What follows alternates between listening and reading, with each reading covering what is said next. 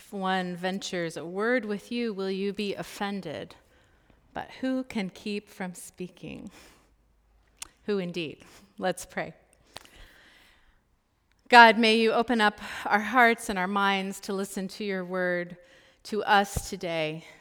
And may the words of my mouth and the meditation of all of our hearts be pleasing in your sight, O God, our rock and our Redeemer. Amen. I brought to you today uh, probably one of my very favorite articles um, that I've ever read uh, from the LA Times in 2013. And on the, um, the cream colored piece of paper in your bulletin, uh, it's printed out there on um, the one side with the circles on it. This chart was uh, developed by a woman named Su- Susan Silk. And uh, she and uh, Barry Goldman wrote this article based on an experience Susan had when she had breast cancer.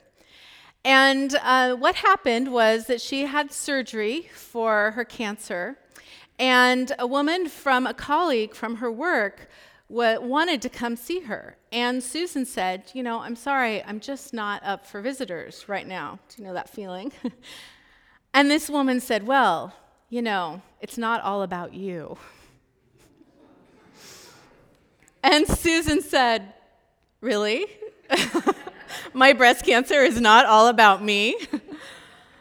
and this brought up this chart, which um, is probably, as we, our new mission statement, building a more loving world, this is probably one of the biggest gifts I can give you to, as a tool to go out and build a more loving world in, in your um, areas that you live and in your relationships. The premise of it is that the person in the center of the circle, that little dot in the center of the circle, is the person who is going through the struggle, the person with the cancer, the person who's dying, the person with the grief, whatever that is, the person who's been in the hurricane, the, the person with the loss is in the center of the circle.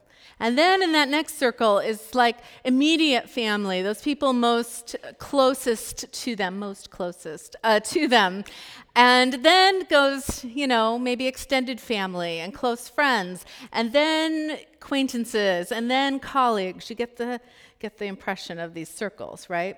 And the principle is this the person in the center of the circle can say whatever they want, whenever they want. If they're mad, if they're you know, don't want to talk, whatever they want to do, they have that right in the center of the circle because it is their suffering. But everyone in the concentric circles going out can only dump, can only say what they need to say, can only get things off their chest by going out of the circle, not by going back in. Someone is closer into the circle than you, say you're the best friend of the couple who's going through a terrible loss. You comfort them and you dump your struggles out the circles. Does that make sense? This is very helpful in those moments when you're wondering what to say, or these moments when you're feeling affected by someone else's struggle, to think, dump out, comfort in. Dump out, comfort in. When you are talking to a person, it says down below, in a ring smaller than yours, someone closer to the center of the crisis, the goal is to help. Listening is often more helpful than talking, but if you're going to open your mouth, ask yourself if what you are about to say is likely to provide comfort and support. If it isn't, don't say it. Then Eliphaz the Temanite answered, If one ventures a word with you, will you be offended? but who can keep from speaking? This morning, we begin this three week uh, series in Job, and there's a lot in this book. I mean, already in the, in the short, well, the short bit of the book that, jo- that Chris read this morning, um, there's already some problems. Like, why does he call his wife a foolish woman? Is one, especially with all our Me Too um, movement and conversation happening. Um, another is, why would God allow this to happen to Job? And wh- what is suffering, and how do we make sense of it? And we're going to talk about that more those big issues more in the next couple of weeks. But this morning, I really want to focus on these friends. Because actually, out of the uh, 42 chapters in the book of Job, 38 of them are devoted to a dialogue between Job and his friends. 38 chapters out of 42 are just this conversation back and forth where his friends are trying to make sense of his suffering and telling him how he should think about his suffering. Now, initially, they follow the rules of our, our circles perfectly.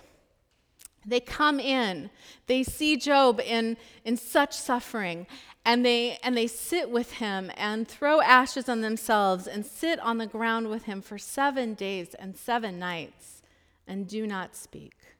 I mean, that is a good friend. But then Job begins to speak, and Job uh, curses the day that he was born. He says, I don't even know why I'm alive.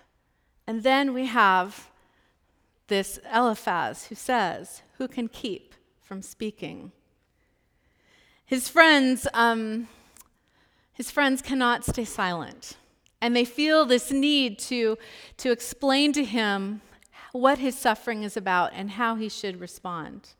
Eliphaz, who speaks first, declares that, that he, if he was suffering, he would have great faith. As for me, I would seek God, and to God I would commit my cause.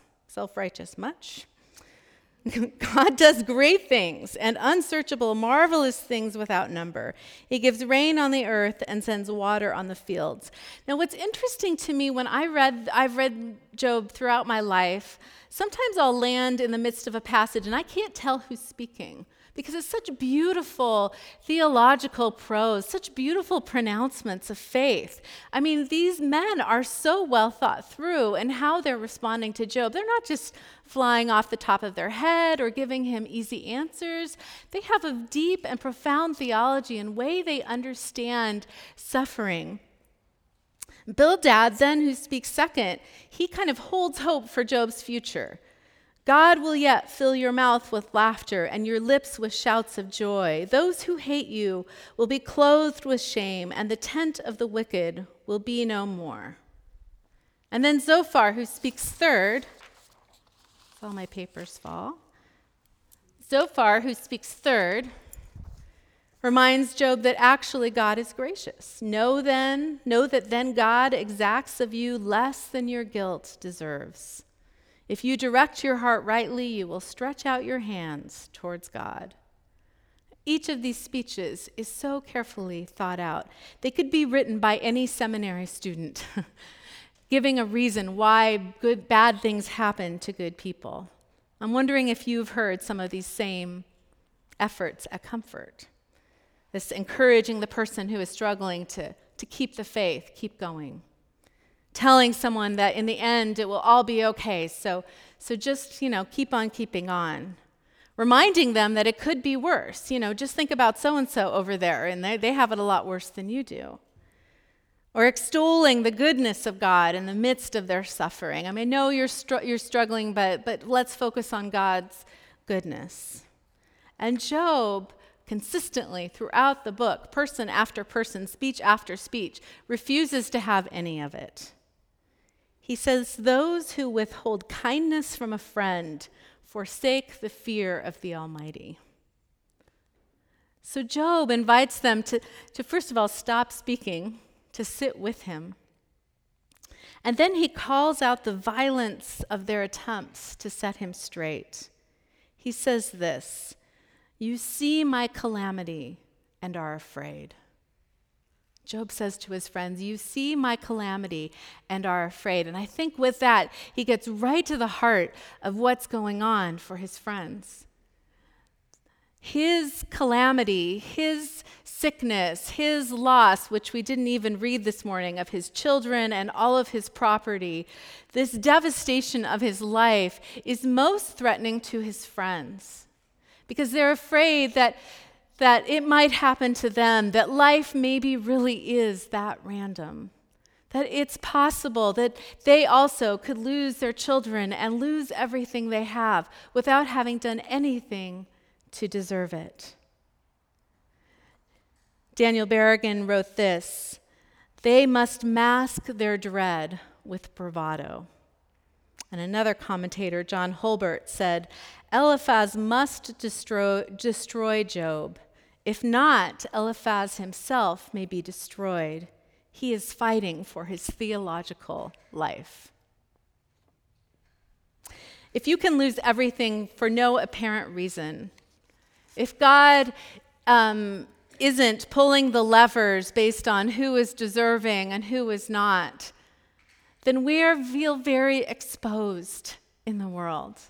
Then it's hard to know to know how to find our confidence. And so we so easily want to make sense of another person's suffering.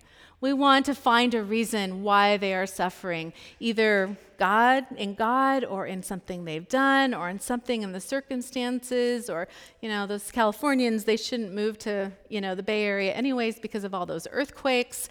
Um, whatever it is we find ways to to explain away another person's suffering. And our capacity I do believe that our capacity to be with those who are suffering without explaining, without advising, without trying to fix, is in direct relationship to our capacity to be with our own suffering, to be with the potential of our suffering, and how we allow God to be with us in the suffering of this world. So, Job's friend's response is really more about their struggle, their anxiety, their fear than it is about Job's suffering himself. And, and back to the circles, isn't that so often what happens? We want to we want to put an explanation or put something on somebody because of our own fear and our own inability to be with suffering.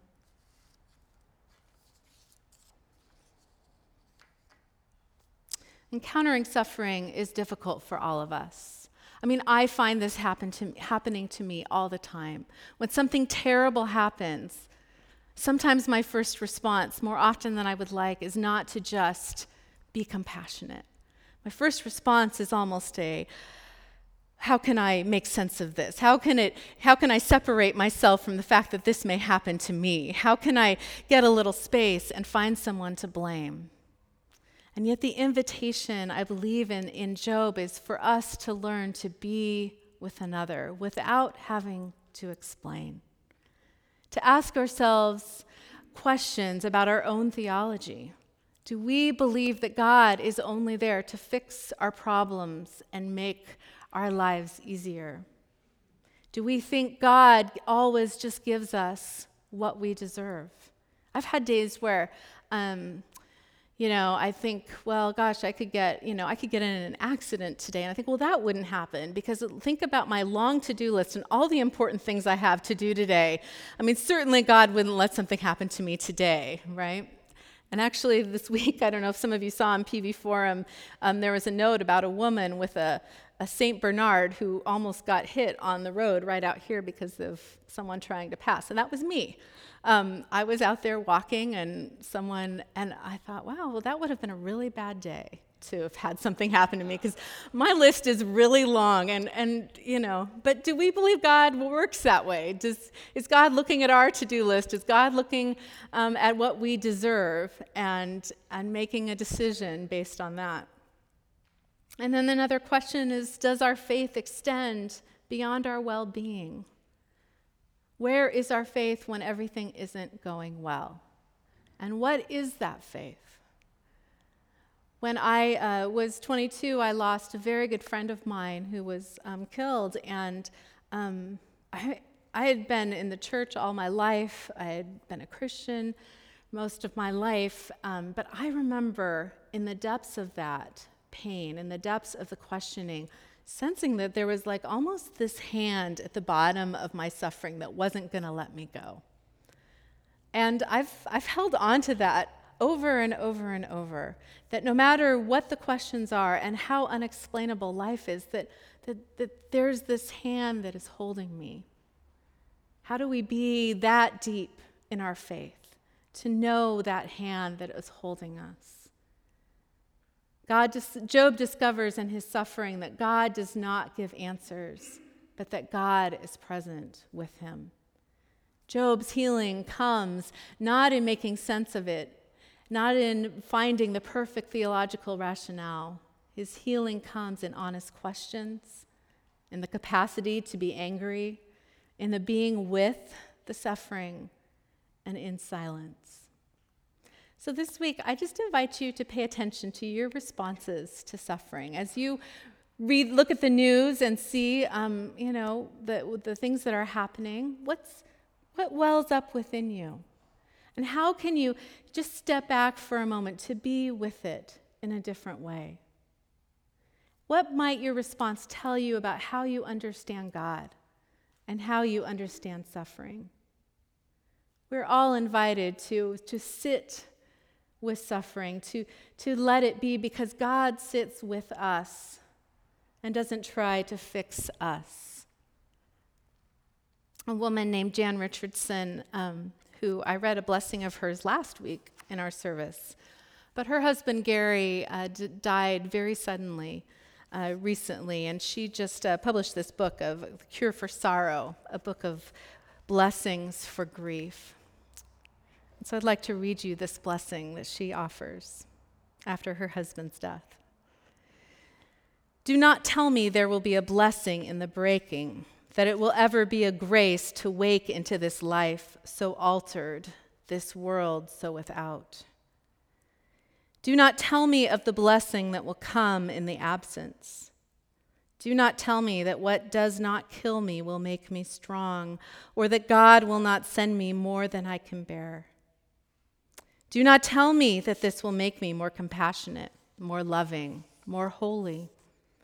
Do not tell me this will make me more grateful for what I had. Do not tell me I was lucky. Do not even tell me there will be a blessing. Give me instead the blessing of breathing with me.